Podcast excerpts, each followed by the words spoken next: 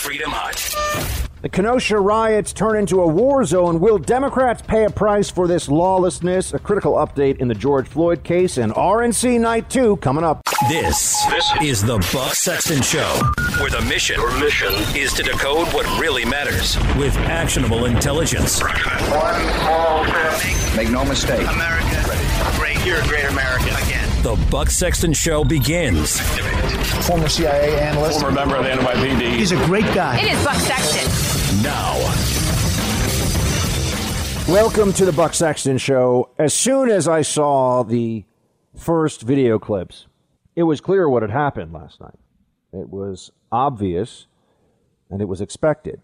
You had the continued rioting in Kenosha, Wisconsin, not a place that people usually think of as being full of uh, not only rioters, but now increasingly it looks like urban warfare going on.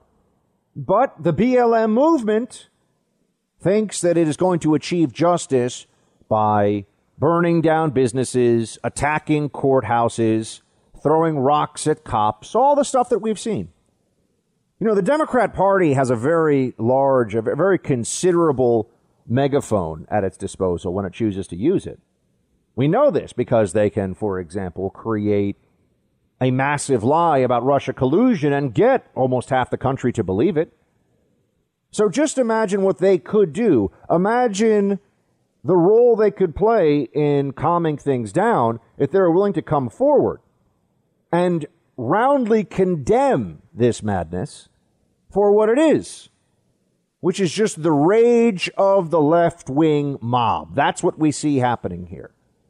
Right? People who are MSNBC and CNN watchers or spend too much time reading the HuffPost or the New York Times or whatever their local newspaper is. I'm sure there's a lot of libs writing there too. But people that have been brainwashed from the academy through university, Hollywood, and even now in corporate uh, corporate training sessions into believing all this craziness they now are taking to the streets for months and ruining neighborhoods and making everything worse for everyone. But it was really just a matter of time until this started to become a lethal issue. It was just a matter of time before BLM caused people to die. Now, there were some early on deaths from the BLM movement, including David Dorn in St. Louis. Not a lot of media attention paid to any of that. But those were people that they would say, those were incidents that were just specific acts of criminality that were not related to the protest. That's what they'll tell you. It's a lie, of course, but that's what they'll say. But now what we have are street clashes between rioters and those who refuse to allow their neighborhoods, allow stores, gas stations to be burned to the ground in some act of performative Democrat rage. Do not forget, friends, and I don't care if it's repetitive, I don't care if it annoys people. These are Biden voters who are doing this. These are people who listen to Joe Biden, the Democrat Party, and mainstream media outlets.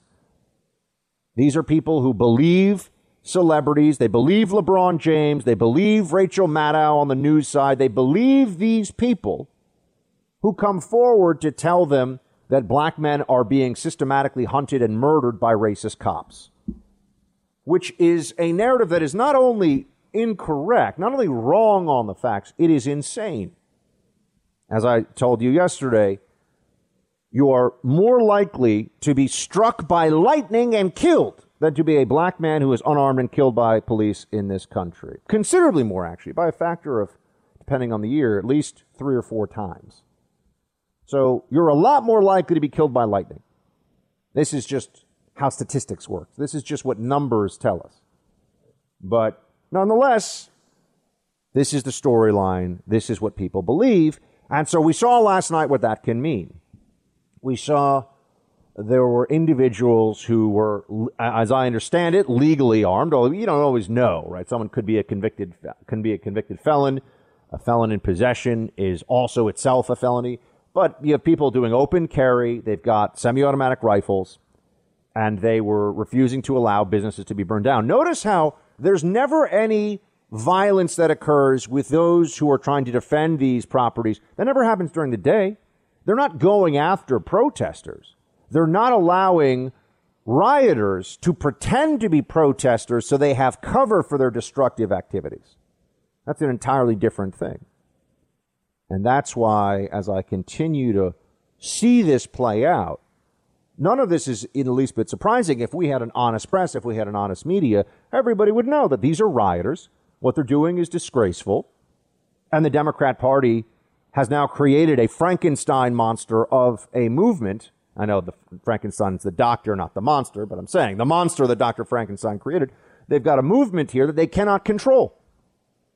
They, they don't know what to do now. They're recognizing the optics. It's quite a counter programming decision to have riots going on in Wisconsin, rocks being thrown at cops, while the RNC is happening and people are being told that America is a great place and we love our legal immigrants and we, we love all the different contributions that are made, whether it's from a Cuban refugee or from our black uh, American brothers and sisters here. I mean, just all across the board. All these messages of hope and inclusiveness and actual unity in the American dream. And then you got Democrats out there burning crap down, throwing rocks at police. And now people have died. Two shot, dead, one uh, seriously wounded. And it's all available to be seen on, on social media. You, there, there's video of the shooting. You had it's, it's not all the details around that are not entirely clear just yet, uh, but we do know the following: there there was someone with a semi-automatic rifle who was trying to prevent, it is believed, trying to prevent the rioters from burning down a gas station, and then uh, a, the, a a group of people rush at a gunman and they try to hit him and attack him. If you run at somebody with a semi automatic rifle and try to fly kick him and hit him with a skateboard and you get shot, what are we supposed to think about that? Do these, you know, costume play, make believe revolutionaries that are Democrats, you know, MSNBC watchers, do, do they not understand that when somebody has a gun and if you attack them, there, there's an elevation of force that's going to happen immediately because they have to be thinking, what if they turn the gun on me? So even if, as you assault somebody who has a rifle, you think, well, I'm not going to try, I'm not trying to kill this person, I'm just trying to mess him up. They're not going to see it that way. They have a weapon on them that can instantly kill them if it's turned on them. So how, how surprised are we supposed to be that someone who is uh, swinging a skateboard at a person gets shot and is killed. What are all of these idiots in the streets doing? What do they think they're accomplishing? What did they believe was going to happen by rushing somebody with a semi automatic rifle? That he was just not going to use it? It's a very dangerous game they played, and unfortunately, a couple of people seem to have lost. What a waste. What a, a waste and a disgrace on top of it. This, there's no reason for this to happen. Now, now the, the narrative we were told, the, the story that was initially shared here, that uh, the man who w- was initially killed that set this whole thing off was trying to break up a fight, uh, that, that it turns out was not true.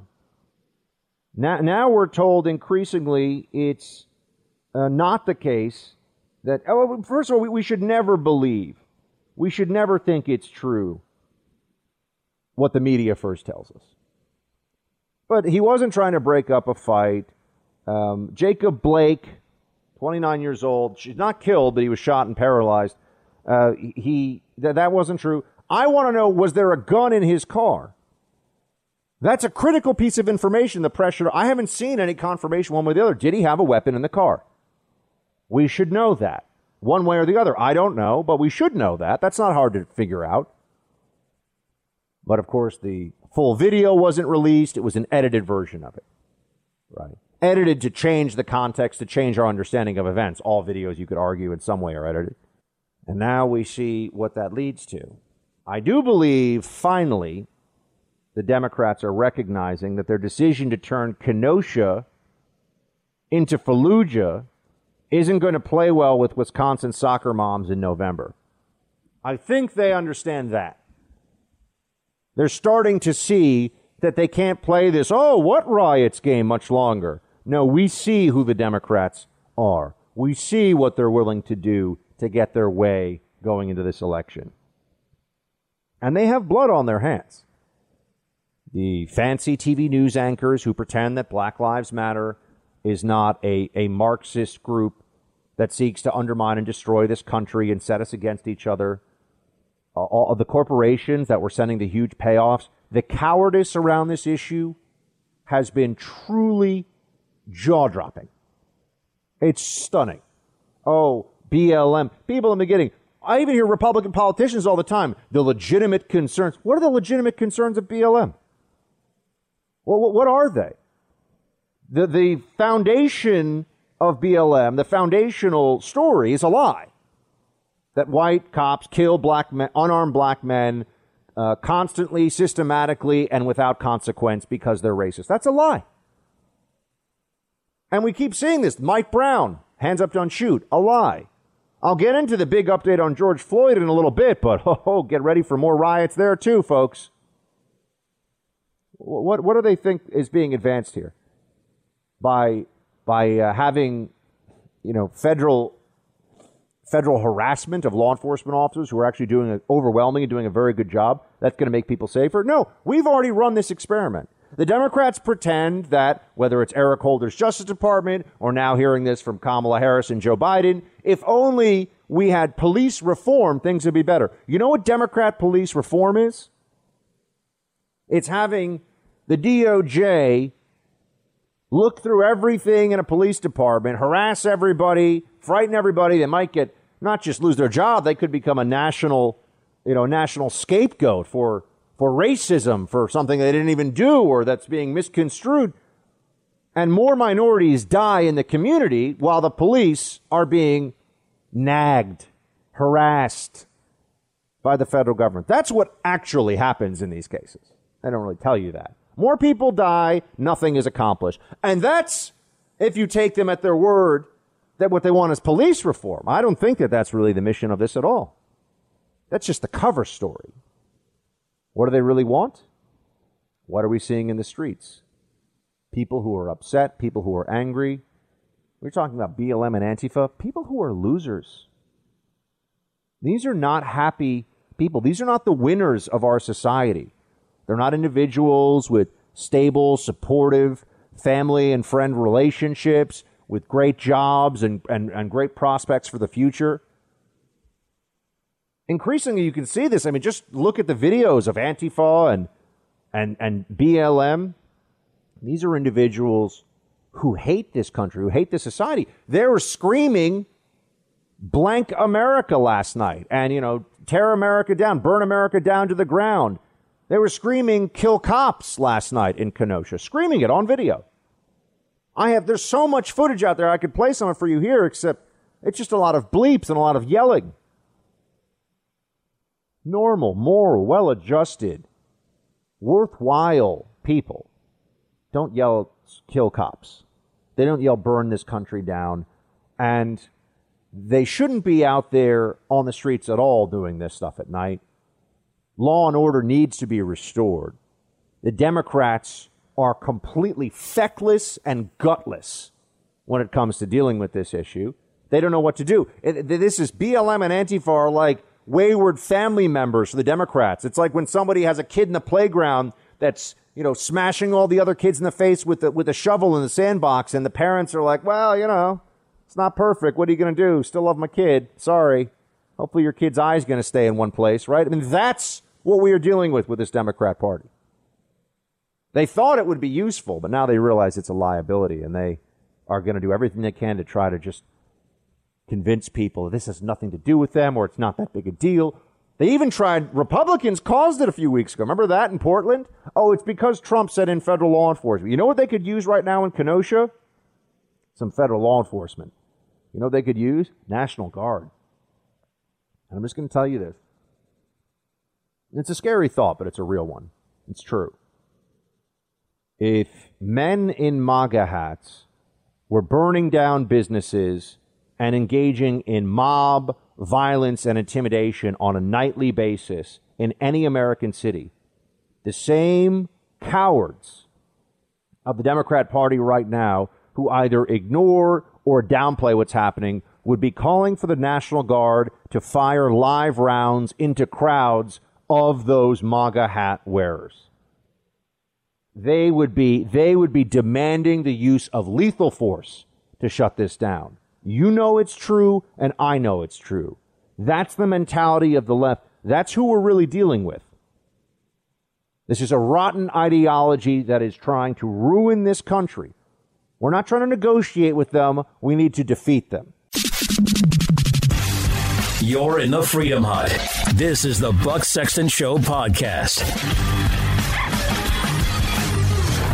This morning, get up, come down here, and I, I, what I see, I was not prepared for. I knew it was going to be a disaster, but I didn't know what a disaster looked like till I saw it. And you, and you, I can hear the, the emotion in, in just in what you're saying. I mean, what is what is the family feeling right now? It's tough. Um, you know, this is a business that, that my parents started 40 years ago, small out of their garage. It was a, it was a small business. Uh, did it just to make a few extra dollars, and eventually it grew. Um, 31 years ago, they bought this building, and so we've been here ever since. Um, they they're very upset about it. It's emotionally hurtful. Uh, we didn't do anything to anybody. Why did we deserve it? It's a Wisconsin business owner up in Kenosha asking a question that I think should be posed right to every Democrat running for office in the country. Why should these business owners have their livelihoods destroyed, their lives ruined? What, what did they do? They, they didn't hurt George Floyd. They didn't hurt um, any of the people involved in this. Right? They they didn't uh, hurt Jacob Blake. What's the what's the justification for this? Well, there can be no justification. It's immoral. It's wrong. It's criminal too. And those entrusted with the power of the state are supposed to care about that. Criminal violations like this are supposed to be severely punished, not justified, not downplayed, not uh, talked about as other part of some new civil rights movement. This is not about any of that. This is about rage. This is class warfare. This is turning envy in society and in different communities into a political weapon and then having people take real weapons into their hands because of the rhetoric around all of it. It's appalling what's going on. And uh, the Democrats are behind the whole thing. If this had been from the beginning shouted down on a bipartisan basis, if we had been told that this was completely unacceptable with one voice across the country, it might it might not have gotten off the ground quite, uh, quite the same way that it has. Instead, what do we see? A complete and utter disaster. And also something that I think the Democrats are starting to realize is going to be a problem for them. And it should. They deserve, and I want to say this right now, the Democrats deserve to lose this upcoming election for the presidency, for control of Congress. The Democrats deserve to be punished at the ballot box for their cowardice, their recklessness, and their stupidity on this issue of law and order and on their support for the BLM movement and Antifa and all the rest of it. So all of their tears, if Trump wins, they will have earned it. They will have earned that misery. It's not even about how much better I think Trump would be than president uh, would be than uh, than Biden. It's about justice, which they don't even understand what that word means. What was it like on the ground in Kenosha last night? Someone's going to join and tell us in a second. Thanks for listening to the Buck Sexton Show podcast. Remember to subscribe on Apple Podcast, the iHeartRadio app, or wherever you get your podcasts. Let's bring you a view from right there in the middle of the action on the ground in Kenosha, Wisconsin. Our friend Julio Rosas joins us now from Town Hall, where he's a senior writer. He was there last night and witnessed some of the mayhem, some of the violence, including when the gunfire rang out. Julio, Glad you're safe, man. Thank you for being with us. Yeah, thanks for having me. Uh, tell us what did you see? I mean, walk us through. Give us uh, your version of the of the timeline here. uh, starting with what the the courthouse riots, and then it moved on, and then take us to the shooting. I know you were present and right there. Tell us what happened. So uh, a crowd started to gather outside the uh, Kenosha County Courthouse around 8:30. Uh, it didn't take very long for it to become violent. They were shaking the fence. They were trying to tear it down. That uh, resulted in police and National Guard having to come out to push them away from the fence. And uh, arm, armored trucks uh, were used from the county sheriff's office, and they eventually declared it an unlawful assembly. They used tear gas, pepper balls, rubber bullets, uh, because the crowd was throwing all sorts of projectiles, rocks, bottles, uh, fireworks, and and so they finally pushed everyone out of the park. But a lot of people still stayed out in the street, and so they kept just kind of inching their way. And where where are you during all further, this? Further down the road, uh, right right there, right there, right there in yeah. the park, and, and and right there on on the street, and and so uh, as the rioters were being pushed back, that's when they ran into these armed civilians that have been uh, coming out in recent days to help protect to get, uh, businesses and private property from being burned down or from being looted. And there were some confrontations uh, that were just verbal. Uh, but then that uh, probably five blocks, six blocks down from the county courthouse is where the first shooting took place. And I wasn't present for that one.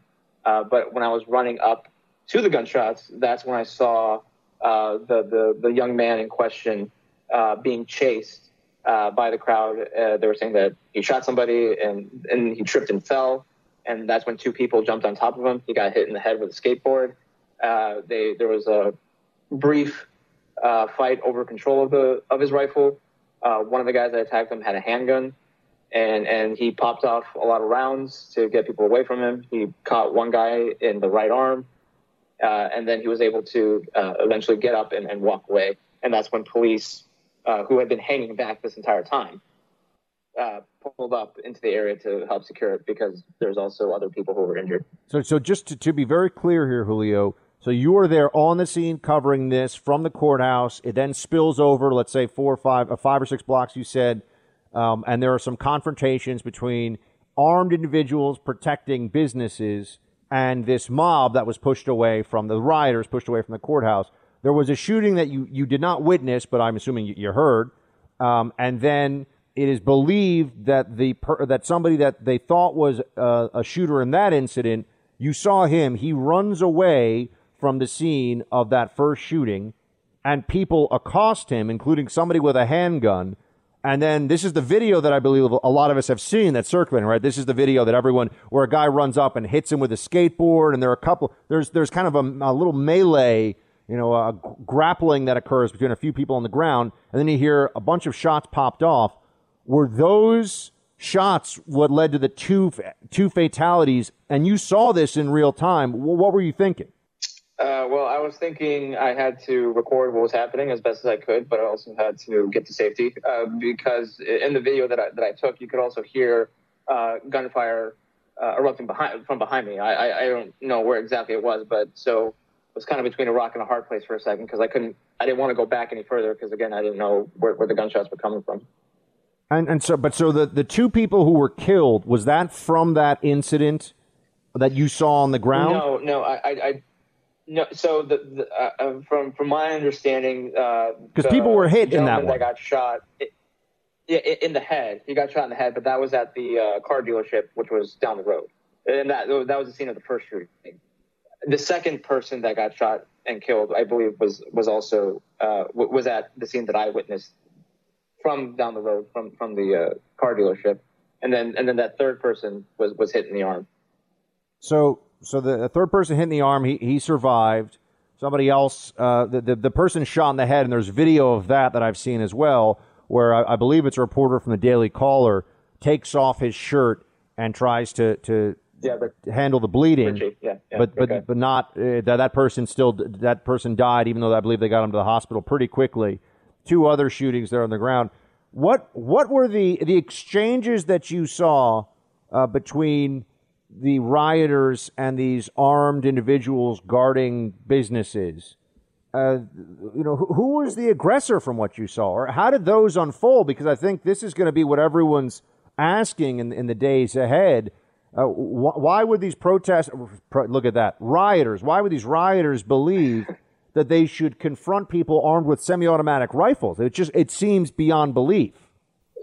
Right, and, and and so the the thing you have to keep in mind, uh, th- there's been this kind of narrative that's kind of emerging, saying that there were white supremacists. Um, I personally have not seen any evidence of that because uh, the people that I've talked to, uh, or, or, the people that are involved in this group that I've talked to, they they say that they support the protests. They understand why people are so upset. Uh, what happened with Jacob, Jacob Blake from from the information that we know right now about that case, and so the reason why they're there is because they draw the line at, at destroying businesses and people's livelihoods that had nothing to do with what happened to Jacob Blake. And so, and the whole reason why they had to be, they felt they had to be out there in the first place was because the police and National Guard, up until that point, were mostly focused on securing the courthouse, where you know the rest of the town kind of be damned. And so, it that that's kind of what, what, what we're seeing. And so, and so, in terms of why they were uh, being accosted by the crowd, it's just because they they they were they're just viewing them as white people with guns, and and you know they just don't think that that's a good thing. Uh, and, and they were trying to say, "Hey, we're on your side," but they just weren't really having it. We're speaking of Julio Rosas. He's a senior writer at uh, townhall.com. He was there last night at the Kenosha riot and, and even saw one of the exchanges of gunfire that occurred. Um, so, uh, Julio, we're, we're glad you're safe, man. I mean, that's that's uh, above and beyond when, when gunfire like that's ringing out and to be nearby. Um, you got to be you obviously got to be very concerned about your own safety, but but here you are. That's the good news.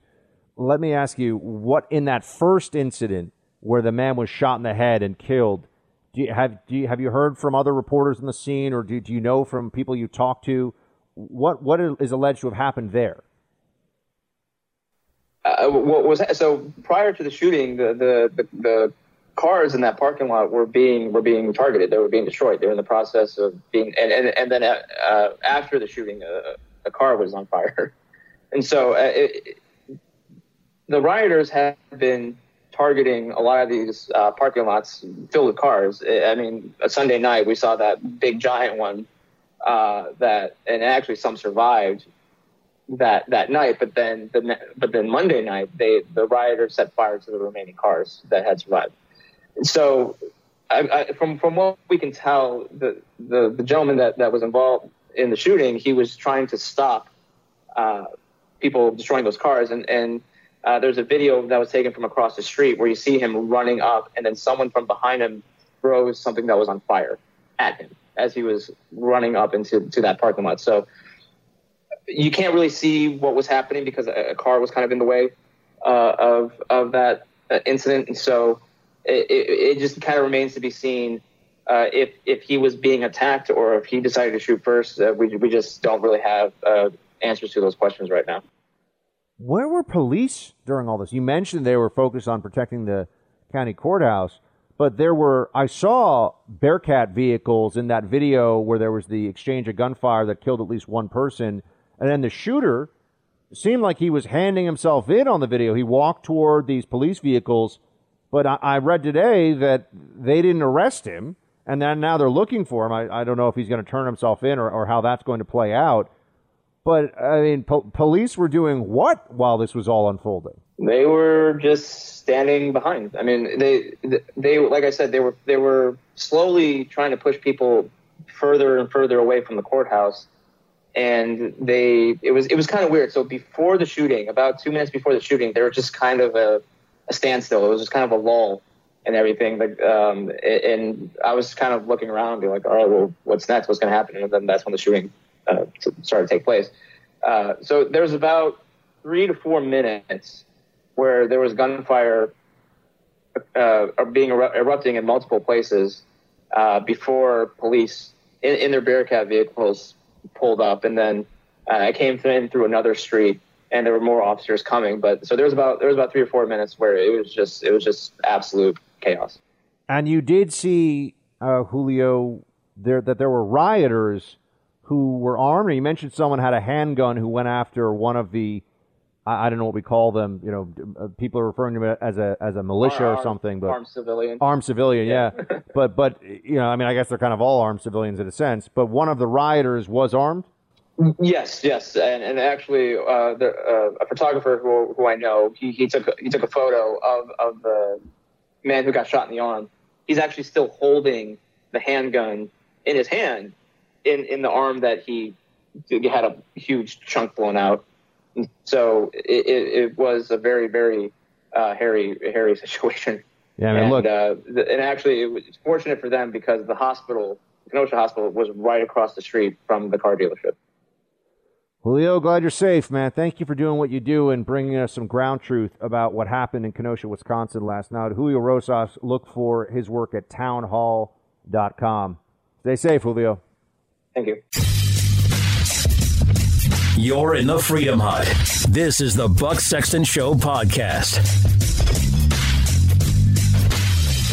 You have at the convention the sons of a billionaire who inherited $400 million talking about fear, stirring fear, trying to stir fear uh, among white voters in the suburbs that the blacks are coming to get you.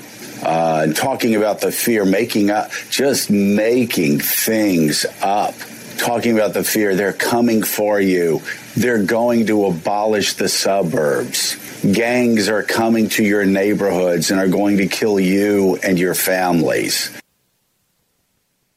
I mean, Joe Scarborough might be the dumbest or the most dishonest person on television now.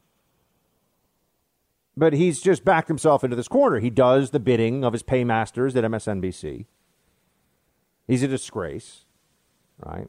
He's don't even we won't we won't get into the whole you know your co-host and she was married and you were married and the whole thing. I mean the guy's the guy's disgraceful. He is utterly disgraceful. He's a he's a decrepit human being who was a huge Trump booster when he thought it was good for his career, and now of course he's turned on him and, and his viciousness has even uh, exacerbated his stupidity. But making up stories about gangs attacking people there are videos of gangs attacking people every night. And by the way, it's not about what color anyone in the gang is, they're gangs. There are people who are white who are engaged in these mob attacks. There are people who are black who are engaged in these mob attacks. This is the Democrat mob. But by trying to make it sound like Trump is only talking about, Republicans are only talking about uh, black members of these mobs on the streets, just exacerbating that racial tension, just just push that division even more. When this is about ideology, this is not about skin color. MSNBC, they, they keep keep playing. Oh yeah, Joe Scarborough. Can we just talk? Joe Scarborough. This guy is like the super douche from every country club in America, and and he's going to lecture people on race relations. Come on, really? It's unbelievable. Oh, oh yeah. Oh, he cares so much about minorities. Sure, he does. What from his mansion in Florida? Uh, the, the the pandering. These people are such frauds. Such frauds. When was the last time Joe Scarborough spent the night in a majority black neighborhood? I, I really want to. I want to know the answer. To that. Of course, you would say, "Oh, when I was a reporter, I never." You know, I don't mean thirty years ago. When was the last time he did that? Guys, no, no idea what the heck he's talking about. But he's, dis- he's disgusting. He's disgusting moron. He's talking about how Trump inherited all this money. What does he think his co host is so special for? Slash wife. Oh, is it because she has a fancy last name that opened a lot of doors for her? Otherwise, she's a so what? She's a total uh, nothing. She's got nothing to add, nothing to say. Just suck up to the right people in the corporate media and have a last name that people know from decades ago in government. but the good news is that, well, for one, we're seeing that this is, you just don't believe Joe Scarborough, believe the videos you see of gangs assaulting officers and people on the street and surrounding them and shouting at them and threatening them and cursing in their faces. And, you know, Joe Scarborough's fine with all that. He doesn't have a bad word to say about that. No problem. None. And then remi- remind yourselves that some Democrats, you know, occasionally, I will say occasionally, Don Lemon, he says the quiet part out loud. He says something that's unintentionally insightful. And this is this is one of those moments over at CNN. Play clip three.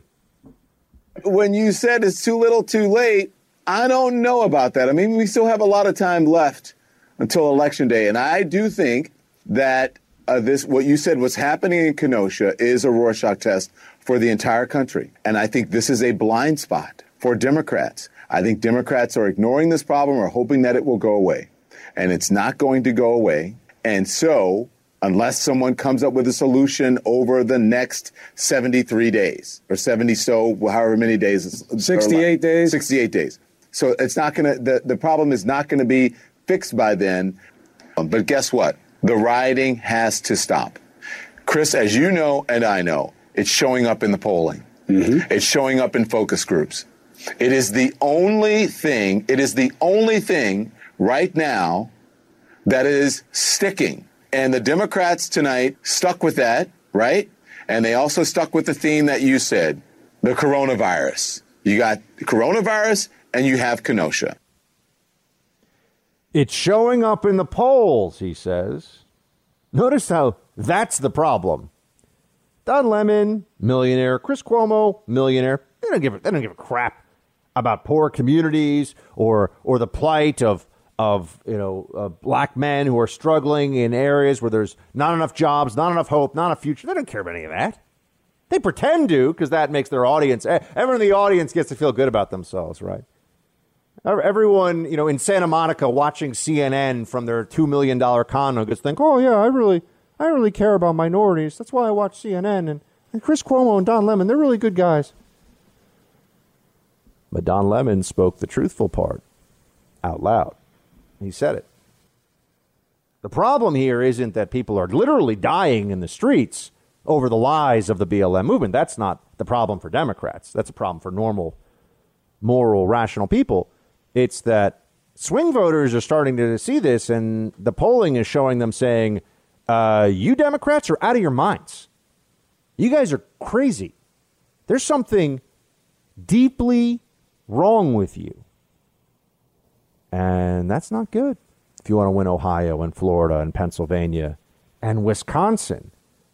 Who could have thought that when people told Democrats they had to treat Wisconsin like a battleground, they would take it quite so literally? Thanks for listening to the Buck Sexton Show podcast. Remember to subscribe on Apple Podcast, the iHeartRadio app, or wherever you get your podcasts. Democrats know this needs to stop. This has now become a political liability for them. Remember how I, I tell you frequently on this show that the only thing Democrats really care about is power and, and that they'll do anything to get it. But remember, there are things that help them in that pursuit and there are things that hurt. So there are limitations, right? The Democrats aren't going to do anything. There are some places, there are some lines that if they cross, they do so at the peril of their purpose. They want power. That's what they want more than anything else. So if it's going to be a risk to them, they are willing to change course. It's not about morality. It's not about decency or what's best for the country. It's about, whoa, you mean we're not going to win if this keeps up? Okay, we got to figure something else out. We're just beginning to see that now. It's taken a while. Uh, you have the, the governor of Oregon, Kate Brown, I believe, telling people in, uh, uh, over Twitter that, okay, we're going to hold people responsible for the rioting. Enough is enough. Let's get back to the work of social justice and stop with this stuff. And people are just amazed. This is the governor of a state that has had months, months of nightly riots in its biggest city. And just now she's saying, well, you know, come on, guys, I got to knock, really got to knock this off. You're really not, you're not helping. You see, that's the change here. It's not the destruction. It's not the threats, the violence, the killing the burned down buildings, the ruined businesses, the destroyed local economies. That's not what upsets the Democrats because that didn't bother them at all when that was happening. Didn't hear about it if it did. Oh, you know, it's a mostly peaceful protest. Their attitude has been all along you're going to get some of this with an important social justice movement like BLM. You're, you're going to have some of this. You're going to have some of this happening. Um, no, no, that's, that's completely unacceptable. This is not speech. This is not political debate. This isn't the free exchange of ideas. This is burning down a car dealership because you're angry about something you saw on TV. It's not the country we want to live in. It's not the society that we are all fighting for every day. fighting to protect, to preserve, to defend, not to overturn, not to ruin. And now we're starting to see that it's it's clicking. It's happening. The turning of the tide is occurring because there's been so much of this. And the Democrats said, as remember when Mike Pence was on the show, what was it, a couple weeks ago now? The vice president's on this show, and he's like, look, Buck, they didn't they didn't have a word to say about these riots. And it's true, it's crazy. You would think that if they really believed the riots were a terrible thing and they were detracting from the message of BLM. See, but I reject that. I, I think that's conceding too much. The riots are bad. I think BLM is not helpful. I think BLM is a bad movement. We've seen it before. It didn't help before. It's based on lies. It's based on division. A lot of animosity toward the toward the Republican side, toward conservatives at, at the heart of all of this too. It's a political mobilization. We understand that. But people will say this. They'll say, "Oh, but it, dis- it distracts from the message." The message of having lunatics gather in Washington D.C around people trying to have lunch or dinner and scream in their faces? For maniacs in Kenosha to say they want to burn the country down and they want cops to be killed? For people like Shaun King, who is perhaps the best known BLM activist and organizer. I mean, this guy is, is a, a laughable fraud, but also dangerous at the same time. You know, he's, he's a clown and an imbecile, but that doesn't mean he's not a thug and a danger to, to the rest of us because he is. He, he said on Twitter, and he's got a huge Twitter following, and people believe, they think that Shaun King's all about justice. There's so many stupid people in this country. I mean, in every country, I suppose, but these days, the stupid just feels like it's everywhere. Shaun King says that unless the Kenosha Police Department names the officer names the officer that shot um, uh, that shot Blake, then he will uh, Jacob Blake. Then he will name random police officers from the Kenosha department as the shooter, which is a clear threat against these officers. Right? It's you better tell me who did this, or I'm going to pretend other people did it and put them and their families in jeopardy which goes to show you so many things all at once. One, Shaun King knows that his followers, this movement about justice with BLM, is full of ignorant morons who are willing to use violence against cops. He knows that. He knows that's true. And he knows that the police officer, whenever he is named, is going to have to be in protective custody, is going to be under threat. There are going to be people that will call his wife, and if he has kids, they'll threaten them. Shaun King has no. Is he saying, guys, don't do that? That this is a movement about justice. This is a movement about what's right. Does he ever? No, of course not. That's great. That's power. That's coercion. That's the rabble rousing that he's looking for. So he, under, he understands what's going to happen for that officer. And so he also knows by naming other officers, he is willing to put them, by his own admission, willing to put them in similar jeopardy. Do as I say, or I will set the mob on your cops, is what the most well known, you could even argue the leader of the BLM movement, if there is such a thing. That's what he's telling people. Do you think Joe Scarborough, that beady eyed moron, do you think that he's going to have anything to say about this? No. No, of course not. Do you think that the other multimillionaire TV journalists that unfortunately, the journos, that unfortunately still have considerable audiences of Democrats who think they're much smarter than they are. That's one thing. Humility exists on the right in a way that the left has long since dispensed with it. People on the right understand that life is hard, there's more to learn, you make mistakes, you're not perfect. That's why they also believe they need God. Uh, people on the left, they deify themselves. They think that they have all the answers right? This is why they love to show, oh, so many people who are uh, the, the college educated advantage among college educated whites specifically that Biden has over Trump. All these, all these uh, people that didn't go to college who are white vote for Donald Trump as if that's supposed to be some kind of huge slam. Most people that I know who went to college learned nothing in college other than how to have sex with people whose names they barely remember and how to drink until they black out and pretend that they're paying attention during classes that they really barely even show up for. That's most people in their undergraduate programs that I know, especially the smug libs that I know went to undergraduate schools. I'm not saying it's everybody. Some people work very hard in school, but a lot of people.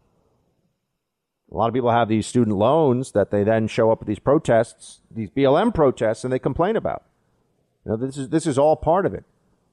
No individual agency, no responsibility, no culpability. It's all society. Everything is society's fault. This is why I say there's a childishness at the heart of the Democrat Party now, and it influences. I mean, this is why you've seen a, a child that is spoiled, and I've never, I haven't had children yet, working on it, but a child that is spoiled when it throws a tantrum, uh, temper tantrum you know, the parents will try to coddle, try, oh, what can I do? You know, oh, little little Timmy's upset. How do we get him to be happy? And they'll just do everything and everything. Parents that know better, parents that understand. First of all, they usually have children that don't throw tantrums quite the same way, especially in public to cause a real scene. But they can shut that down because that relationship, there's already a, a an understanding of of respect and and family hierarchy with the parents as protectors, but also the disciplinarians within that family. There's nobody playing that role in the Democrat Party right now. It's just, you know, the, the, the temper tantrum squads out there on the streets, and people are dying because of this too. So it's not just like people cry and bang the floor and demand, you know, a candy bar or some Froot Loops or something. No, this is real. This is serious. But the mentality is very similar. The more noise we make, the more we can show how how upset we are. We we hold rationality responsibility. We hold those things hostage. That's what the Democrat Party is doing. Even when, when J- Jacob Blake's mother willing to come out and say, well, uh, we'll hear from her, play clip five. The, the destruction that, that has been taking place in cities across the country and in, in, uh, and in Kenosha. I heard you, you speak about that. And my question is, you said that you don't want that in Jacob's name and neither would he. Tell me more about that, please. Absolutely not. My family and I are very hurt and quite frankly disgusted. And as his mother, please don't burn up property and cause havoc and tear your own homes down in my son's name. You shouldn't do it. People shouldn't do it anyway. But to use my child or any other mother or father's child, our tragedy, to react in that manner is just not acceptable. Hmm. And it's not helping Jacob. It's not helping Jacob or any other of the men or women who has suffered in these areas. She can speak, Jacob Blake's mother can speak more forcefully and truthfully on this issue than it seems any mainstream news anchor that I've seen. She has a better understanding of this, a better willingness to at least say, don't do this stuff than the New York Times editorial board. Look, she's a grieving mother and she didn't lose her son, but obviously she's going through a tremendous trauma. Uh, and, and we don't, we don't ever, you know, criticize grieving mothers. I'm actually giving her credit on this. I'm saying, uh, look, she's willing to see this for what it is and say it. Think of what would happen if every person with a, think of what would happen if LeBron James, let's talk, let's talk about somebody with a lot of influence. Think of what happened if LeBron James did a, an, an Instagram video. It's so easy. All he has to do is sit down and just look, look in the camera and say, hey, we want justice. We should be out in the street peacefully marching. We should be rep- we should be calling for greater representation in elected office. We should change laws. We should have more police oversight. But if you steal one one pair of sneakers, one handbag, if you break one store window, if you attack one stranger in the street or yell in their faces when they've done nothing to you and have no part of this, you are an enemy of this movement. You are an enemy of justice. Why can't LeBron James do that? Or anyone of his stature who supports this movement? Why, why can't they say that? Oh, they won't. They won't. LeBron James won't say it. Joe Biden won't say it. Kamala Harris won't say it. Why not? What could be more clear? And think of the effect. that could save lives. That could save any individual uh, life. It could save specifically black lives. Only peaceful protest. Only organization meant to change the system in a legal fashion. Why don't we ever hear that? Why isn't that the message? And people say, oh, Buck, they said, no, that's not said. It is not. If it were, I would play it here on the show and I would clap for it and say thank you. No one has a problem with peaceful protest. That's not, that's not even a part of the discussion.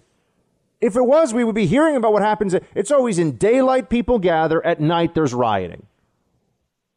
We, we, no one's showing up with, with rifles at the day, daytime gathering saying, you're not allowed to be here. You can't say this. And look, I think some of the protesters are wrong and a lot of them are not very smart, but I have no problem with them gathering and sharing their grievances, airing their concerns.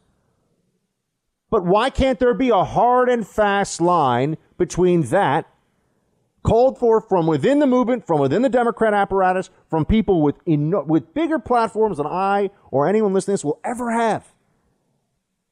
Why not say no more violence against innocents, no more destruction of property? That has nothing to do with this. And if you do that, you're an enemy of our movement for justice. It would have such a profound impact. They won't do it because there's a lot more support for this from people, at least tacit support, than anybody wants to anybody wants to admit. You're in the Freedom Hut. This is the Buck Sexton Show podcast. But tonight you're seeing another similar theme. There's a, uh, another focus, particularly showcasing um, what President Trump's done on criminal justice reform. You know, both campaigns, guys, tell me that there is a chance that uh, Donald Trump could overperform with African American men. It's a concern of the Biden campaign and it's a focus of the Trump campaign. And wouldn't that be absolutely wonderful? What better repudiation of the far left descent into madness could there be than a, a large portion?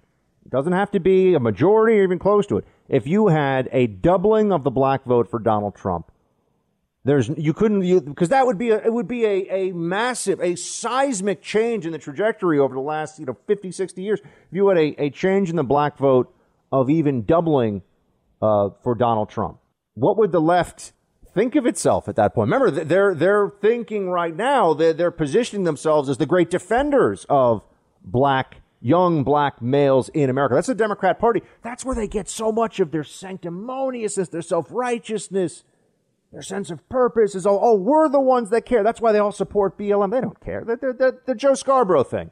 Yeah, yeah, sure. I care about all the, you know, bad stuff that happens with the cops and the young black men. You know, bring me another martini. And that guy's like sitting sitting on the beach in Florida. Oh yeah, really tough stuff going on in cities. You know, where are my servants? Uh, time to go play croquet or pretend that you're a rocker.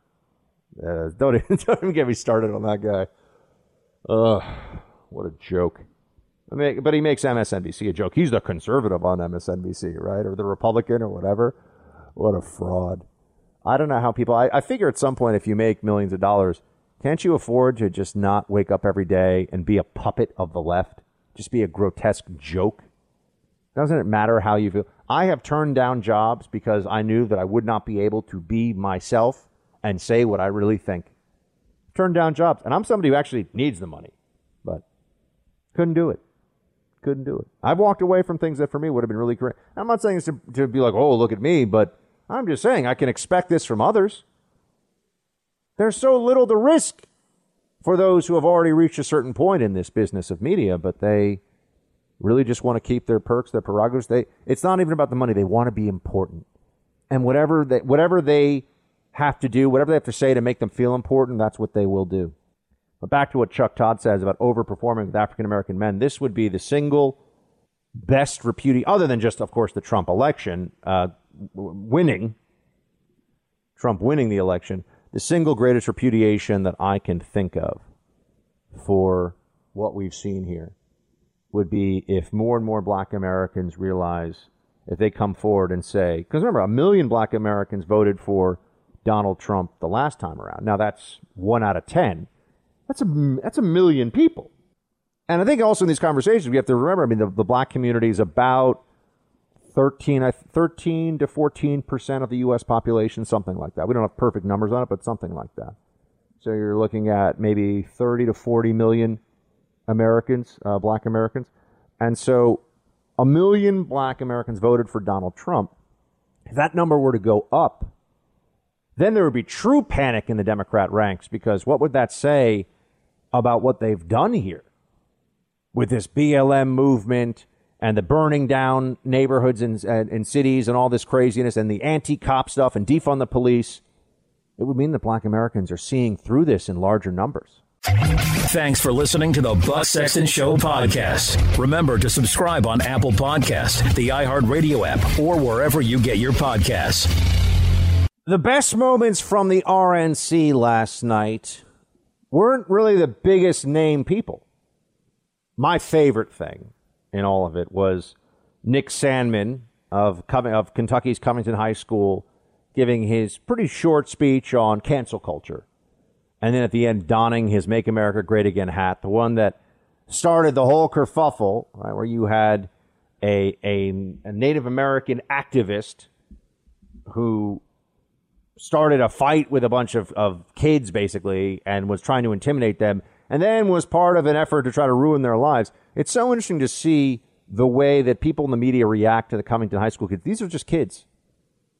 When it was Covington High School, all of a sudden it didn't it didn't matter that they were they were minors, you know, 14, 15, 16 years old. Meanwhile, Greta Thunberg can go around pounding on the table and yelling at people and screaming, "How dare you!" and all this. Cr- I mean, why not just elevate like a, a, a, child king to be God and Lord over all of us, right? Why not like elevate a five year old to be the emperor of earth? It was so, that was such an insane insane thing. And they still act like Greta Thunberg, oh, she's an activist. Let's listen to her. And I would say, why are we listening to her? She's she's a teenager. And I'll never forget, I actually got a little bit, there were one or two uh, hosts on the couch at Outnumbered gave me a tough time because I, I wasn't making fun of her. I was making fun of the people who listen to Greta Thunberg. And they're, don't make, don't, no child bashing. And, you know, the corporate media got very, oh, no child bashing. I wasn't child bashing saying if you listen to a 15 year old or 16 year old, whatever she was at the time, on climate change, you're a moron. I'm not calling her. She's not. She's not even. She's not even old enough for me to take her opinion seriously enough, or at least she wasn't at the time, to call her a moron. I think she might be an adult now. I don't know. I think she might be 18, close to it. Uh, but with Greta Thunberg, that was the game they played. She gets to lecture you. How dare you? it was so uh, people are such people are so dumb. I don't know. I don't know how they how they just go through life thinking they're so clever. Greta Thunberg, she's so. I that was one thing. If I I'm usually not.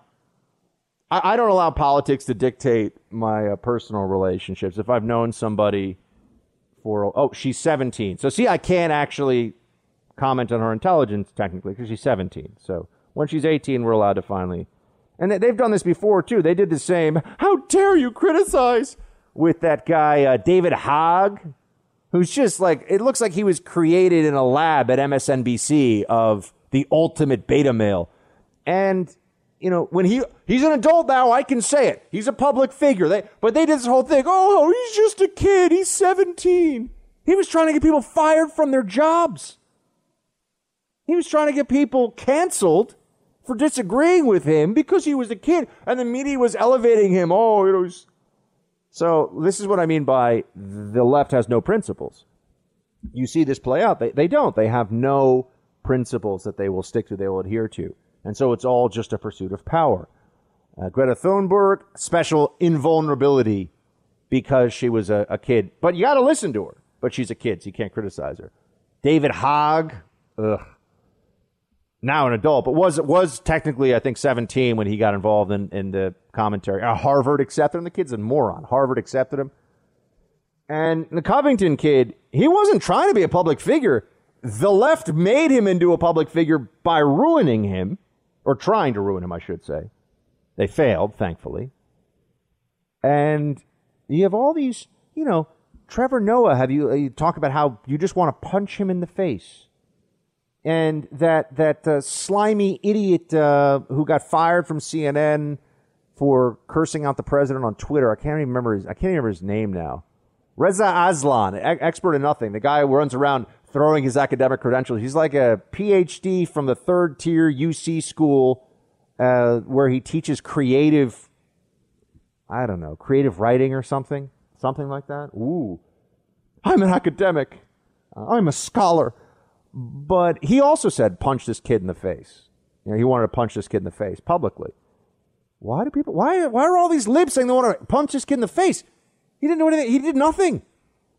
He did absolutely nothing. But they show you who they are. They, they hate, they hate Nick Sandmann because to them, he represents a, a white conservative male from a, a stable upper middle class family in a predominantly red state who's pro life and probably likes America. And that's just a list of things that the, the left thinks are putrid. They hate all of it. And so that's why they hated this kid so much.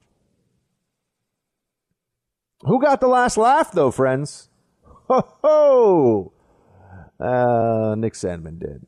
I don't know what the settlement was. People, some people claim it was a huge settlement. Some people say it was very small. It doesn't doesn't really matter. Um, we all know that at the end of the day, Nick Sandmann came out of this thing the hero, and the mainstream media organizations that tried to trash him as a kid with no no compunction whatsoever, no hesitation to to, to ruin this. They tried to ruin this kid. No problem. I saw it as no issue at all. Uh, it was good to see him last night giving his speech. It was good to see him stand up there. I was that was one of my favorites, and also just what cancel culture has become. I'm amazed now. Now libs are are so dumb. Part of the conversation that I should write a book. Libs are so dumb. Dot dot dot. Uh, part of the conversation on social media last night during the RNC was they were saying, well, why don't, and they would name some person who's a, a leftist who said something like oh, truly horrible, like, you know, something deeply anti Semitic, or I, I, don't know, just something that's really universally understood as grotesque and, and immoral. And why, why won't they stick up for this person being canceled? Because we're not saying there are no rules. We're saying their cancel culture rules are arbitrary and absurd. That's not the same thing as saying there's no rule, right? Or that there's no sense of, of what's proper and decent in society. You know, if I say that a person shouldn't be thrown in prison for 10 years for littering, that doesn't mean that I don't think that a person who dumps toxic waste and kills a bunch of people with it uh, shouldn't pay a very serious price. These are different things. It's about severity, it's about intent. Well, cancel culture has turned into you are held responsible for what you did a long time ago when things perhaps were uh, the, the, when standards were different, or you were held responsible for what you did when you were a minor, even though it's been a long time and now you're an adult, or you're held responsible, and this is really the most, I think the one that's in some ways the most troubling. You're held responsible for saying something at a time when the rules are constantly changing. People got fired at the, at the real explosion of BLM, people got fired for saying all lives matter. Think about even now. That was a few months ago. Even now, we think that's crazy. How could you get fired for saying all lives matter? It happened. It happened. So, cancel culture is uh, n- nothing but downside in America, and the left wields it as a weapon against us, and they never will hold their own side to the same standard. It's just a weapon. It's just it's just using the system to their advantage, constructing a system that then that they then use to bludgeon the rest of us into compliance and submission. Instead of making compelling arguments that convince people, instead of approaching this as a good faith ex- uh, uh, exchange of ideas, they do something very different. Oh, another uh, moment last night, and this one I think is important because you're gonna you're gonna see more of this guy. You're gonna hear more of this guy. Um, this is someone who I don't you know ever since that movie came, A Star Is Born. Actually, A Star Is Born was a pretty good movie. I did like it. Um, I know Lady Gaga's a huge lib. I'm sure Bradley Cooper is too, but I don't care. It's a good movie. Uh, anyway, A star is born, was born, I should say, last night, in a sense, when the Kentucky Attorney General, Cameron, uh, said the following play 10. I also think about Joe Biden, who says, if you aren't voting for me, you ain't black, who argued that Republicans would put us back in chains, who says there is no diversity of thought in the black community. Mr. Vice President, look at me. I am black. We are not all the same, sir. I am not in chains. My mind is my own.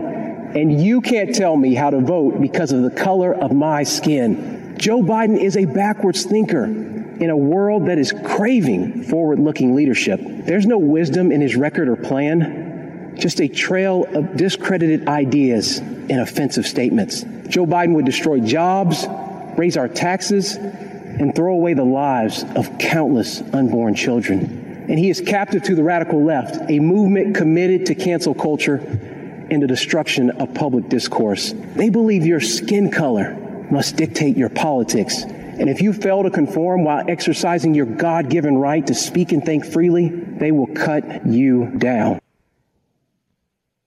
This man is going to become a senator, and I think he might even try to go beyond that. Republic, a Republican up and comer that you should keep an eye on, the Attorney General of Kentucky, Cameron. You're in the Freedom Hut. This is the Buck Sexton Show podcast.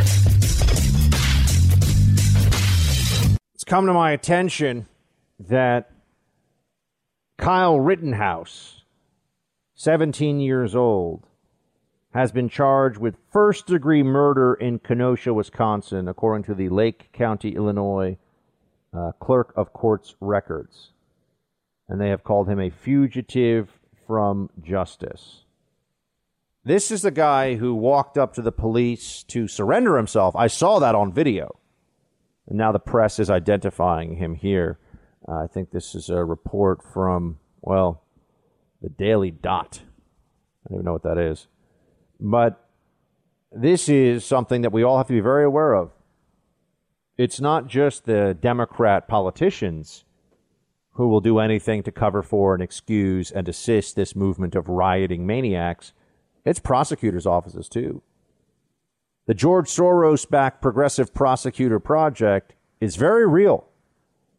And it has resulted in terrible, terrible decisions, uh, notably in places like Philadelphia, where the, the the way that they think they achieve social justice is by letting really bad really bad people who do very bad things out of prison because they're worried about the disparities that the criminal justice system inflicts upon minority communities.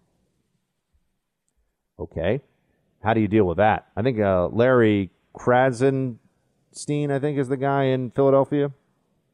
Uh, this is what keeps happening right? You saw this with on a much lower level with the people who tried to defend their homes. They spoke obviously at the RNC already. The McCloskeys in St. Louis, when they stood outside their homes, and there was initially the DA charging them for not wanting a mob to burn down their home and perhaps assault them. You know, we, we, are going to be told by the libs, well, that doesn't happen. That doesn't happen. I don't have to be. I, I don't have to put myself in a position where I'm throwing myself on the tender mercies of the mob. I have a right to self defense. People who are trespassing and threatening me should be met with whatever force I can muster and need to in defense of my person, my property, and my family. That's America. That's what this country should all be united behind. This shouldn't be political, but it's very political, as you know. A first degree murder charge, based on what I saw in that video, is completely nuts. Now, there's a lot that we don't know. There's a lot that I didn't see the initial shoot. Maybe that's the one they're talking. It's it's not clear.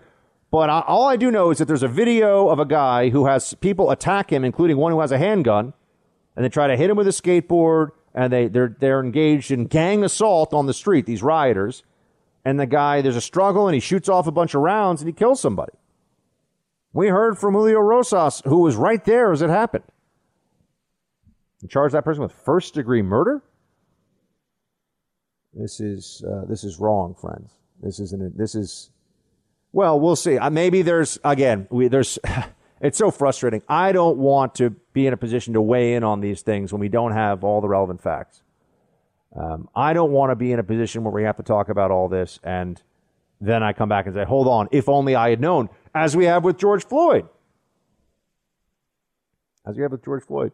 There's now there's now uh, reporting coming out that the uh, coroner in Minneapolis, who looked at George Floyd's body, did say initially, did write, did t- file in the report, George Floyd had three times the amount necessary in his body of fentanyl to uh, cause an overdose, and also suffered from a severe heart condition.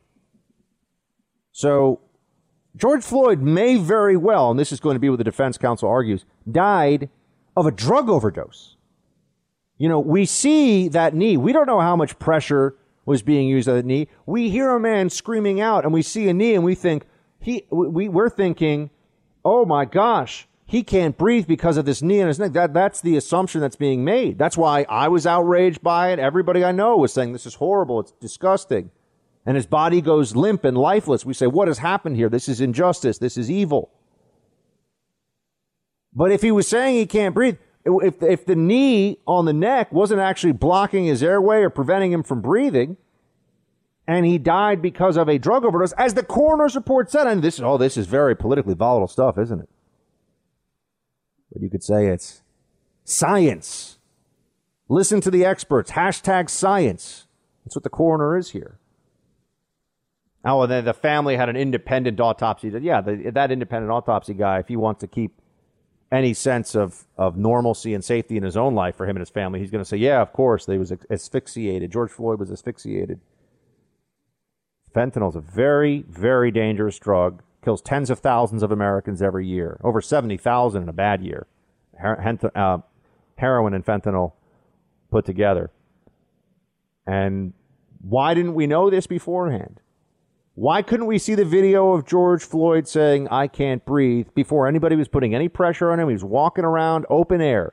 Can't breathe, can't breathe. Can't get into a car because I can't breathe. He was just in a car. But then he has to get in a police car, and now he can't breathe. That's what he's saying. Hmm. And we couldn't see that video. No, that had to be published by a British tabloid. Nobody else could get that. And now we're seeing this report on the on the suspected fentanyl overdose of George Floyd, whom we, the country, has been through now months of treating like a martyr and has basically put the country into a state of like urban warfare thanks to the BLM lunatics. For what? Well, not yet clear, not 100%. Maybe maybe the officer did use too much force. That's still possible. But maybe George Floyd died of a drug overdose. Thanks for listening to the Buck Sexton Show podcast. Remember to subscribe on Apple Podcast, the iHeartRadio app, or wherever you get your podcasts. All you hear is Donald Trump and all of them talking about fear. We're the ones getting killed. We're the ones getting shot. We're the ones that we're denied to live in certain communities. We've been hung. We've been shot. And all you do is keep hearing about fear. It's it's amazing to me why we keep loving this country and this country does not love us back. The training has to change in the police force. The unions have to be taken down in the police force. My dad was a cop. I believe in good cops. We're not trying to defund the police and take all their money away. We're trying to get them to protect us, just like they protect everybody else. And how dare the Republicans talk about fear? We're the ones that need to be scared. We're the ones having to talk every to every black child. What white father has to give his son a talk about being careful if you get pulled over? I'll answer Doc Rivers, the uh, head coach of the Los Angeles Clippers, multimillionaire, celebrated celebrity Doc Rivers, who is letting you know he's he's terrified all the time. Some for some reason. Um, I don't know. Maybe the security at his uh, in his gated community or at his mansion is, is not quite what he wants it to be. I I I, don't, I can't answer that question. I don't know where the guy lives, but I know he's super rich. very influential, famous. That's why we're talking about him here on this show. But he's scared all the time. Sure. How many white fathers have to tell their kids to be careful during a police stop? Um, every white father who's ever talked to his kids that I know of, right? Every white father that I can think of, my own father, my friends' fathers, they would tell their kids, listen to the cops. Right? Anyone who's being uh, who's being in the best interest of their children, regardless of color, would tell their kids, listen to the cops. They would not tell their kids, argue, wrestle, try to get the taser, run to your car, reach into your car. They would not tell them to do those things. Let's, let's live in reality here for a second, folks.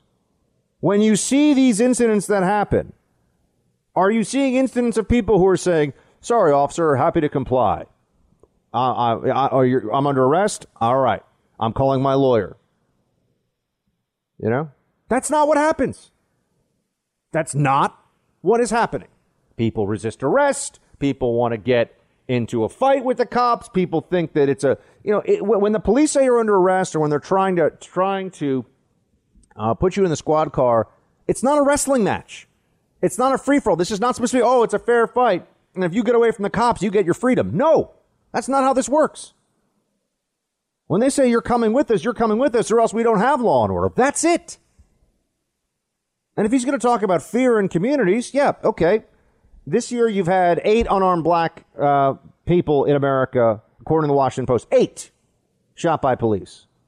You probably have about 8,000, 7 to 8,000 African Americans uh, killed by other uh, other individuals, not cops in this country, and over 90% of the people that murder them are going to be other African Americans. These are the numbers. These are the facts. So the fear, though, is of the eight people killed by cops.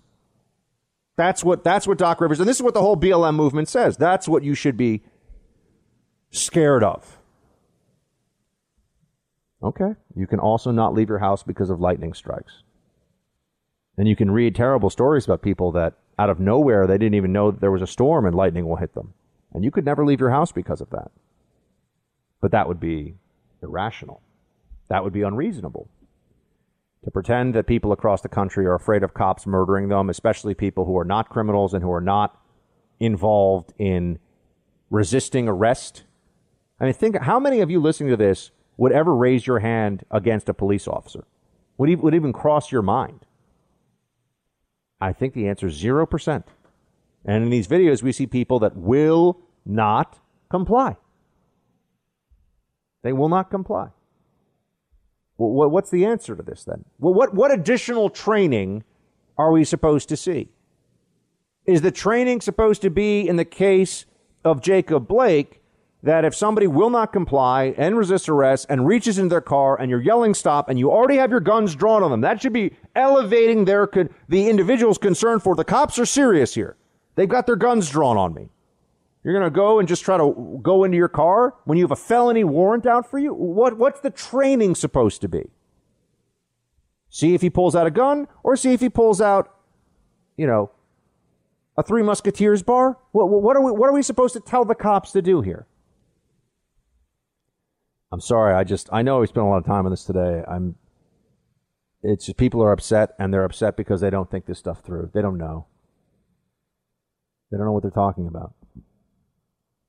You know, it's a, if, if it's not the incident in question, oh, then it's a history of racism. Well, if it's a history of racism that justifies people running through the streets, attacking strangers, and burning down buildings, when does do, do we ever reach equilibrium? Do we ever reach a point where okay, there's been enough rage shown, so now we can move past this? You know, I'm just going to say it. There are a lot of groups that have been that have been historically oppressed. There are a lot of groups that can claim the mantle of the most oppressed throughout history or the most oppressed throughout a certain time in history. You know, I mean, uh, there's no end to that. I mean, once you start going down that pathway, I, I'm allowed to do whatever I want to a certain group of people because of what was done to my ancestors. It's really, um, it's discouraging. It's discouraging that this is where the country is at this point in time and that there are people who are are so uh, so reckless and so irresponsible in how they talk about this. Speaking of reckless and irresponsible, Nancy Pelosi. It's Nancy Pelosi. Pelosi's out there doing her thing. Nancy Pelosi. Here she is telling everybody that the post office conspiracy that we all know is crap. She's out there to let everybody know that, oh no, she, she says it's real. It's destroying our, our uh, institutions. It's harming our democracy. Play 13. It's not only a, a, matter of time and holding up the mail, it's a matter of workplace safety as well, in terms of how, what kind of people can work in the post office if that kind of machinery is not available. So it excludes some from that. So in every possible way, uh, they are uh, sabotaging the mail, they're harming our democracy, they're injuring the health of the American people, starting with our veterans, and they will will be held accountable. But in terms of the election, we don't agonize, we organize, and we will make sure that people have a plan to vote. They vote early enough so that they're not counting on any of the president's henchmen to deliver their mail on time. I mean, she she is she is just such a, a, a reckless and disgusting fraud, isn't she? And Pelosi is really the worst, the worst. But she encapsulates this she's really the, the, the height of boomer liberalism.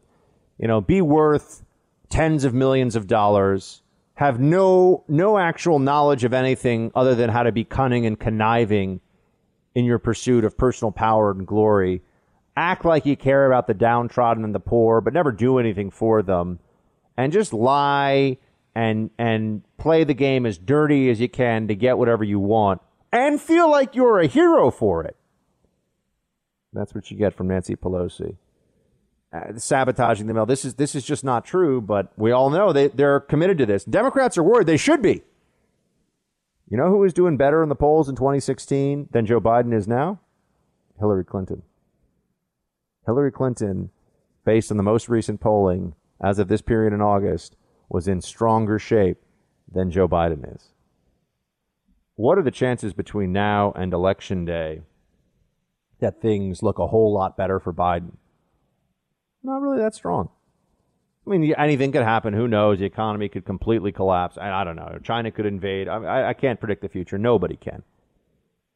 But we're going to see pretty soon here that the Democrats, with their uh, public uh, public school union buddies that have kept schools closed, it's a total farce.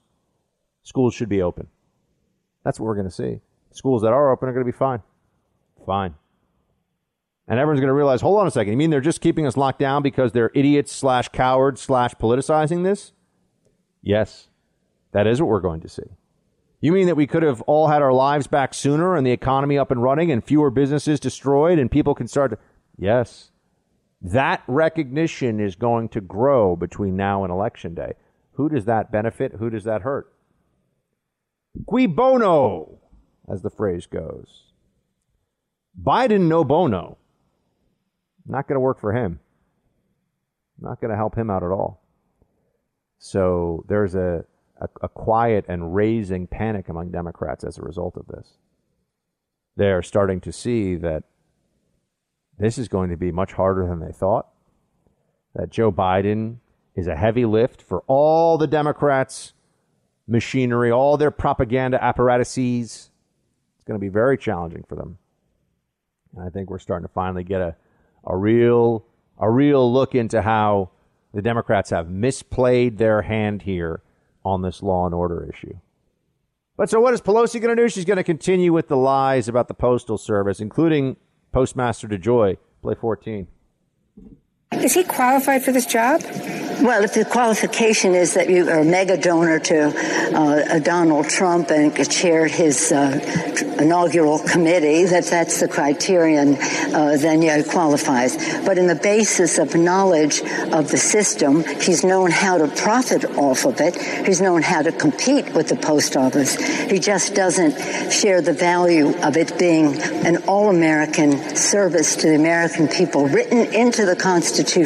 There you go, Nancy Pelosi, the dumbest disgrace to have ever held the Speaker of the House role in my lifetime. Pelosi. You're in the Freedom Hut. This is the Buck Sexton Show podcast. We're joined now by the Deputy White House Press Secretary and friend of mine, Brian Morgenstern, who is with us. Brian, buddy, how are you? Buck, it's great to be with you. I am doing great. I am so proud of you, so happy to be with you, uh, and honored to be a guest on your show. Oh, that's very kind of you, sir. Man, Brian and I go way back now. We're going on like 10 years knowing each other in the media business. You realize that? It's crazy. And oh, my God. Time and, flies when and, you're having fun, right? And now there, you, you are literally in the role of what a character from the West Wing was in. That's where we are in life. So it's exciting. that's right. That's right. The, oh. the real life uh, Sam Seaborn. You are. that's right. Sort of Sam Seaborn. So tell me this, man. The president is sending uh, sending National Guard into Kenosha. Uh, are we going to have a restoration of law and order? How's this going to play out? Absolutely. Uh, working closely, the Chief of Staff, Mark Meadows, has been working closely with the state and local officials there. Uh, the President's going to make sure that they have the support they need to restore peace in the streets. It's just unfortunate that it's taken so long. I mean, just last evening, there was a conversation where the White House was offering hundreds of, uh, of personnel to support, and the governor was saying, no, no, no. Uh, but I think that was a little bit of a denial of reality, and people are uh, waking up here and seeing what needs to be done because innocent citizens are being hurt, businesses are being uh, harmed. We're seeing fires break out. People, unfortunately, have been killed. Um, so the federal government is needed. Unfortunately, the police power is normally at the state and local level, but the president is going to show uh, his leadership. He's going to send whatever resources are needed to make sure that people are going to be safe in Kenosha. And what can you tell us about the latest from from Hillary Clinton on how that Biden should never concede. I mean, I, I honestly thought that it was like an onion headline when I first saw it reported. I thought she she cannot be wading into this again. Turns out she is, uh, and she, you know, I, I think we are old enough to remember when questioning the outcome of an election was considered dangerous to our democracy, and yet here she is questioning it before it even happens, and telling the nominee of her party to ignore it, to, to refuse to concede if President Trump wins re-election. That is incredibly dangerous, divisive, uh, and and so is distrust in the very foundation of, of our democracy and the peaceful transition of power and the way it's supposed to work. At the end of a, a president's term, if the president's reelected, the transition into his new term. I mean, these are common sense, really fundamental principles here that she is just throwing to the wind. It seems like after her loss in 2016, maybe she's gone off the deep end a little bit here. It's it's really unfortunate, uh, but it's harmful to the you know the country and, and its ability to come together. So it's it's really offensive and uh, and and awful comments that that she made there. But the president is focused on a fair election and on rules that make sure that it's one person, one vote, like an absentee ballot where the person certifies where they live, that they actually do need the ballot, that they are a legal voter.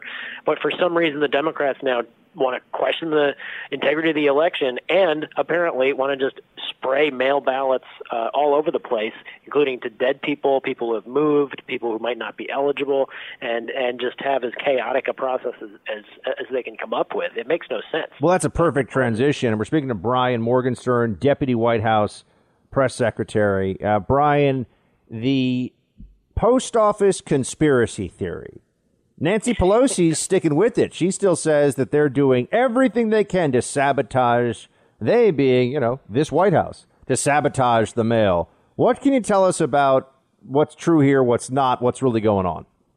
I can tell you that it is a wild-eyed conspiracy theory. This notion that they are peddling, and you know what? They got it. Uh, uh, they they really messed this up because they invited the postmaster general in to testify, and he just blew a hole through their entire theory because the post office is ready to deliver mail, including election mail, that was never in doubt. And by the way, they have the funds that they need in order to do that. So this whole emergency session that they had to come in and vote on postal funding was a complete canard. I mean, the, the entire thing was phony.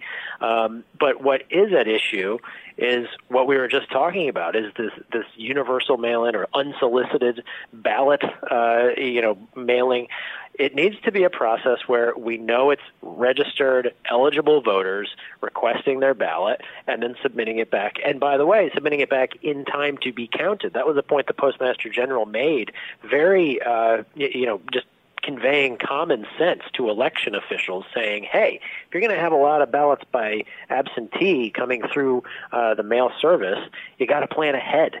So you have to plan to get your absentee ballot applications, you have to get the ballots out, you got to get them back.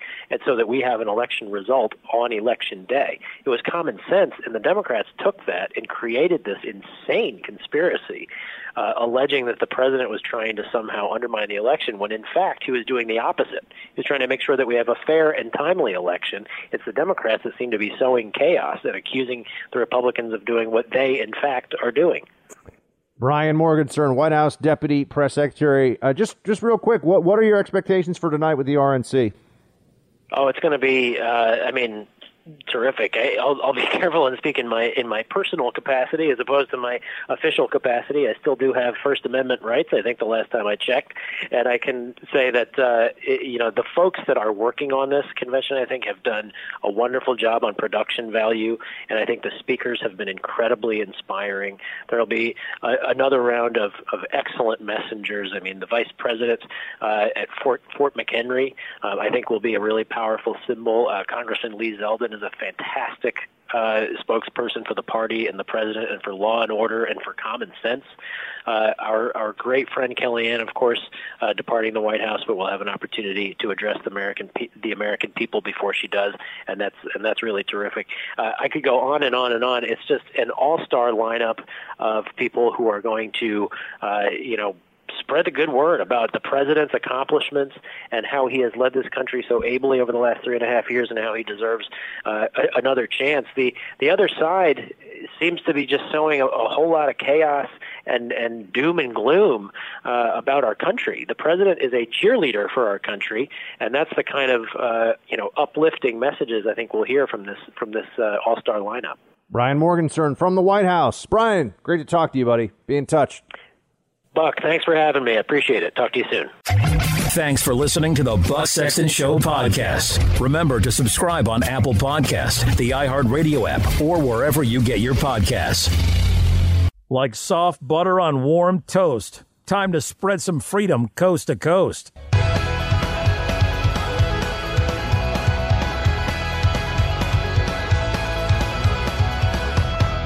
It's time for roll call. Roll call time, everybody. Let us get right to it. Uh, Facebook.com slash Buck Sexton or Team Buck at iHeartMedia.com if you want to send us thoughts, suggestions, haikus, sonnets, pithy quips. I don't know if I'm leaving something out, let me know, but all, all of those very, very good things. Um, and with that, I've got to say, uh, producer Mark, do you have a PS4? Yes, we go we go over this once a week. I do. Yeah, I just want to make sure I'm not the only one here because my brother left his PS4 at my house, and I do find that it is a very enjoyable way to kill some time. Yeah. That it's, uh, but I'm I like I feel like I need to like lock it. You know, it's like some people with cookies; they need to put a lock on the cookie jar. I think I need to put a lock on the PS4 because, you know, I'm like, eh, I could do a lot of research to get started for tomorrow's show, or I could wake up in the morning and do it. And it's like, I mean, do I want to play God of War or not? I don't know. Maybe I do. I mean, it's a fun release, especially, I mean, you, your politics 24 7. You need a couple hours just to decompress. Amen to that. All right, I'm going to take producer Mark's advice. So now, if you guys have any PS4 suggestions for me, games that I should check out or play, let me know. Just don't tell the Snow Princess because I pretend that only my brothers make me play it sometimes, but it is kind of fun to play on my own too. I hope she Uh, stopped listening to the show. yeah, uh, Jim Shields High. AOC will turn 31 on October 13th, 2020. Thus, October 13th, 2024, AOC will be constitutionally old enough to be president of the United States. Ponder that thought. Shields higher. Uh, yeah.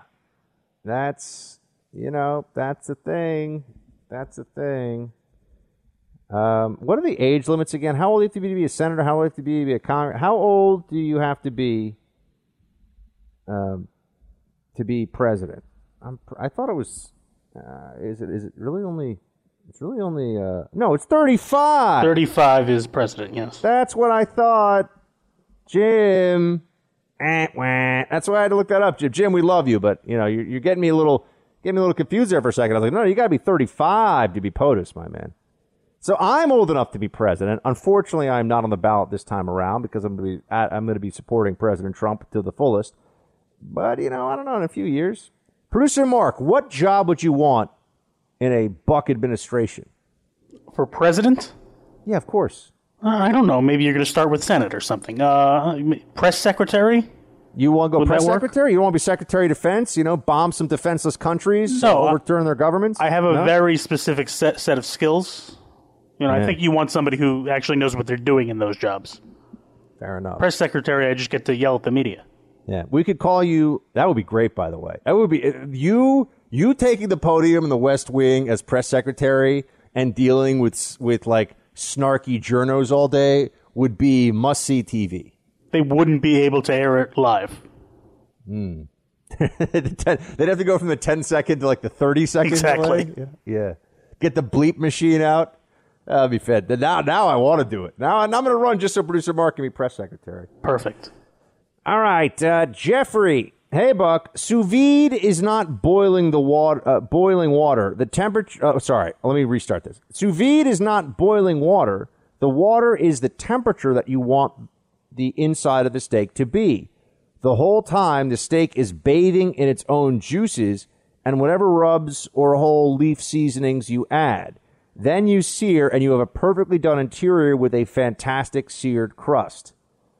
Man, you got you guys are just gonna you're not gonna stop until I start being a sous vide guy. I can tell. I can tell how this is, you know. I, I was happy with my reverse sear, but no, no, not enough with the reverse sear. Bucky has to do sous vide too. Something like that. Just a thought. Jeremiah. Uh, Buck, I think it's very telling that during their convention, the Dems not only uh, didn't bring up the riots and unrest, um, they didn't even bring them up in an attempt to blame Trump. Uh, yeah. Um, I, I well, he- here's here's what I think is going to happen. Ready for this? We can mark this one down. This is a buck, a buck prediction. The media narrative in the next few days is going to change from what riots to, oh my gosh, do you see these terrible riots? Why isn't Donald Trump controlling things? That's their next move.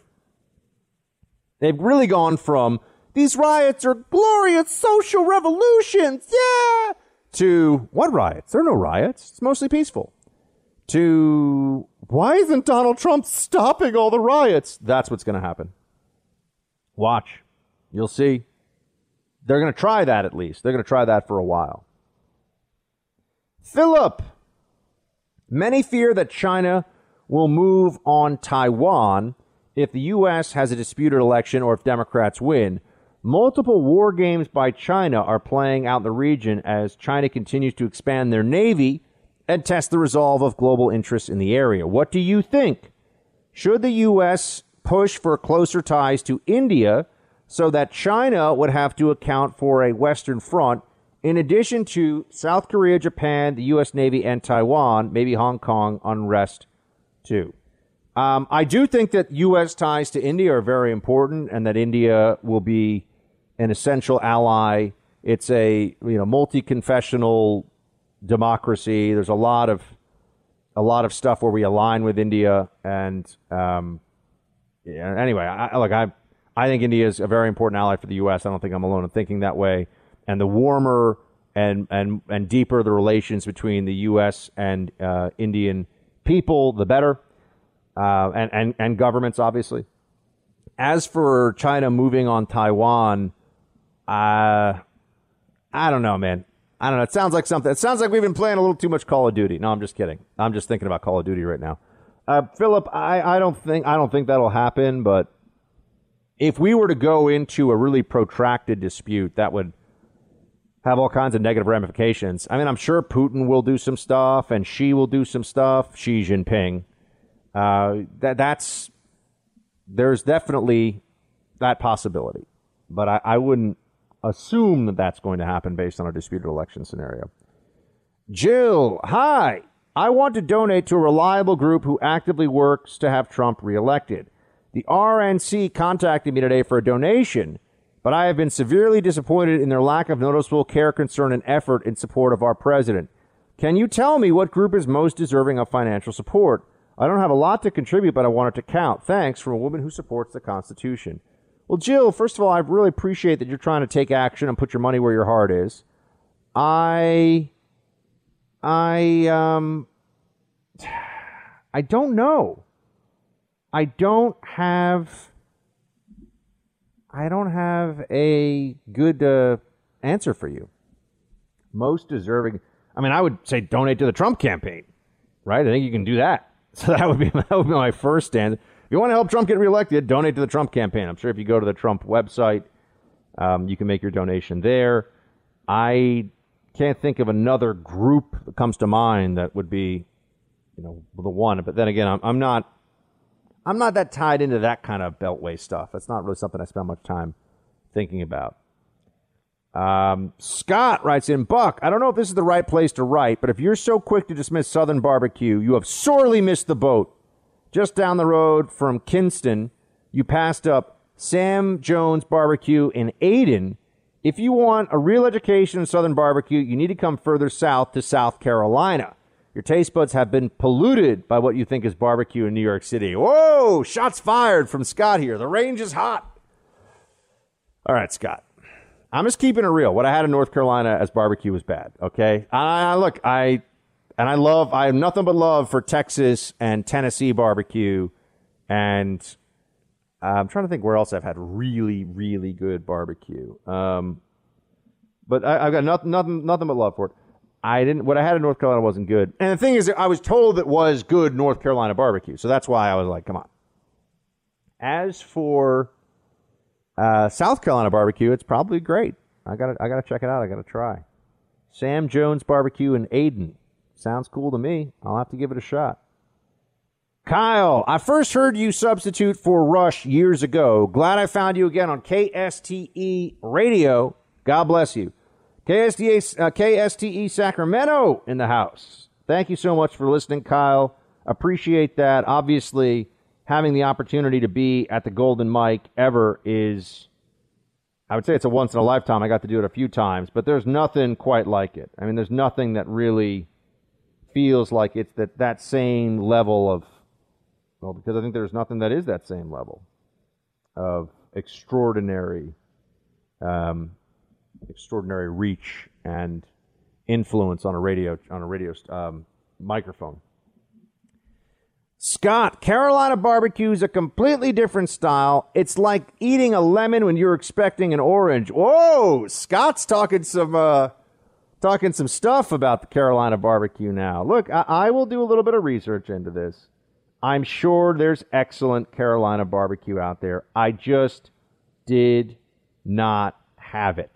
so I'm sure it's a thing, but it's not a thing that I experience personally. You're in the Freedom Hut. This is the Buck Sexton Show podcast. All right, more roll call coming your way here. We have, uh, remember, we can also take messages from you on Instagram. And if you are on Instagram and you're not yet following Buck Sexton, you're missing out. Please do follow us there.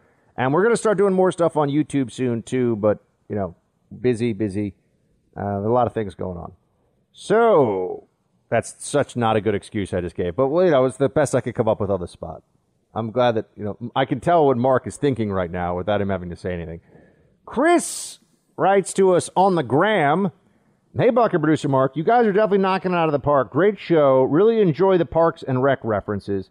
Just wanted to say, good call on pointing out how the Democrats are keeping the gyms closed in relation uh, versus Black Lives Matter in relation to coronavirus. Also, I'm so upset that the what's her name Dreyfus Seinfeld lady ruined that show for me forever. Yeah, she was speaking at the uh, DNC last week. I know. Quick question for you.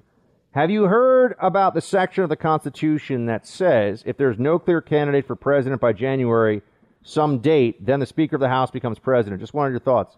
Uh, no, Chris, I don't. I don't know what you're referring to, but you know, then again, there's a lot that there's a lot that I still need to learn about. So, I will certainly look into that. Um, Joe writes, Buck, why does no one ever talk about if we go the mail-in ballot route? It will take months to count, if not longer, and Pelosi will become the interim president. Please talk about this on your show. Joe, uh, I, I think I am talking about this on my show, and I think that that's the whole point here is that Democrats are going with, with their version of, you know, postal service chaos means that if they lose the election, they didn't really lose the election. It means that if they get to a place where uh, they're trying to come up with an excuse as to why they didn't win, then they'll be good. Then then they have it right. They're going to say the post office failed everybody. Tim writes, awesome interview with Pence today. What a guy. Thankful we have this administration to handle the virus on a federal level.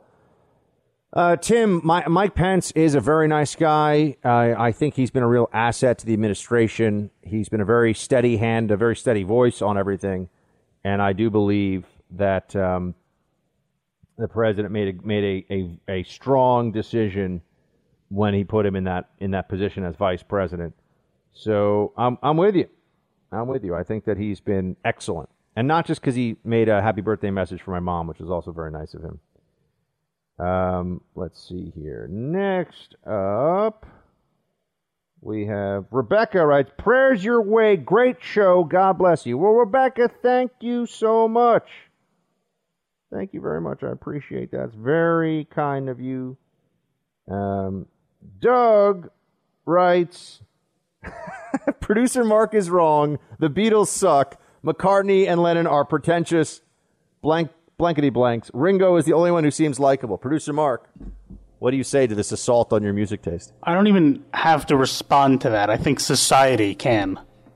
He's just going to leave. He's just going to. Producer Mark is just pointing to the scoreboard of billions of dollars spent Yeah. and hundreds of millions of records slash downloads. Uh, It's the sold. bleeping Beatles. They're, they're, they are the bleeping Beatles. That is a that is a true statement. Uh, so yeah, let's see here. Teal writes, "Saw you on Tucker Carlson. Great segment, Teal. Thank you so much. Appreciate that. Always enjoy going on Tucker's show. I think he's doing fantastic work, and uh, he is has been a very important voice at a time when there's been a lot of a lot of pressure on people to get very very weak.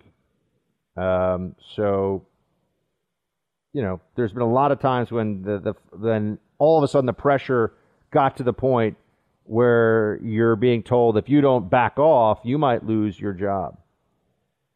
Um, so let's see here. We've got some more. There. Oh, remember, uh, producer Mark, what are what is the status of our voicemail box? By the way, Uh, are we having tech issues or is it back up and ready? No uh, tech issues. I don't think. Uh, I don't think it'll be able to be fixed ever. Really. Guys, this is what happens. I put producer Mark in charge of the voicemail box, and now I'm told that uh, no, we're having issues. You know, it's like a men at work sign that he puts on it, and I don't know if it's ever gonna that sign's ever gonna come down. I heard the physical like piece of machinery actually lit on fire. See, crazy is- it's- stuff. It's, like it's like having the mob in charge of your garbage carting or something. You know, they're gonna do what they're gonna do, and it's gonna happen when they say it's gonna happen, and that's kind of it. That's what the producer Mark voicemail box has become. So I don't know if that's gonna be up and running. But Team Buck at iHeartMedia.com. Uh, Oh, and uh, for those of you who uh, don't know this, I've been uh, expanded on. Well, I'm I'm going to have three hours on WOR. So if you're in the New York area, please do listen in from six to nine p.m. in the New York area there, which is exciting. And uh, team, that's going to be it for today. Thank you so much for joining, hanging out. Always a pleasure, an honor, a privilege. Tomorrow we are back into the breach together. Pass the buck. Tell someone you know to download this podcast. That's my early Christmas present and birthday present from you this year. Shields high.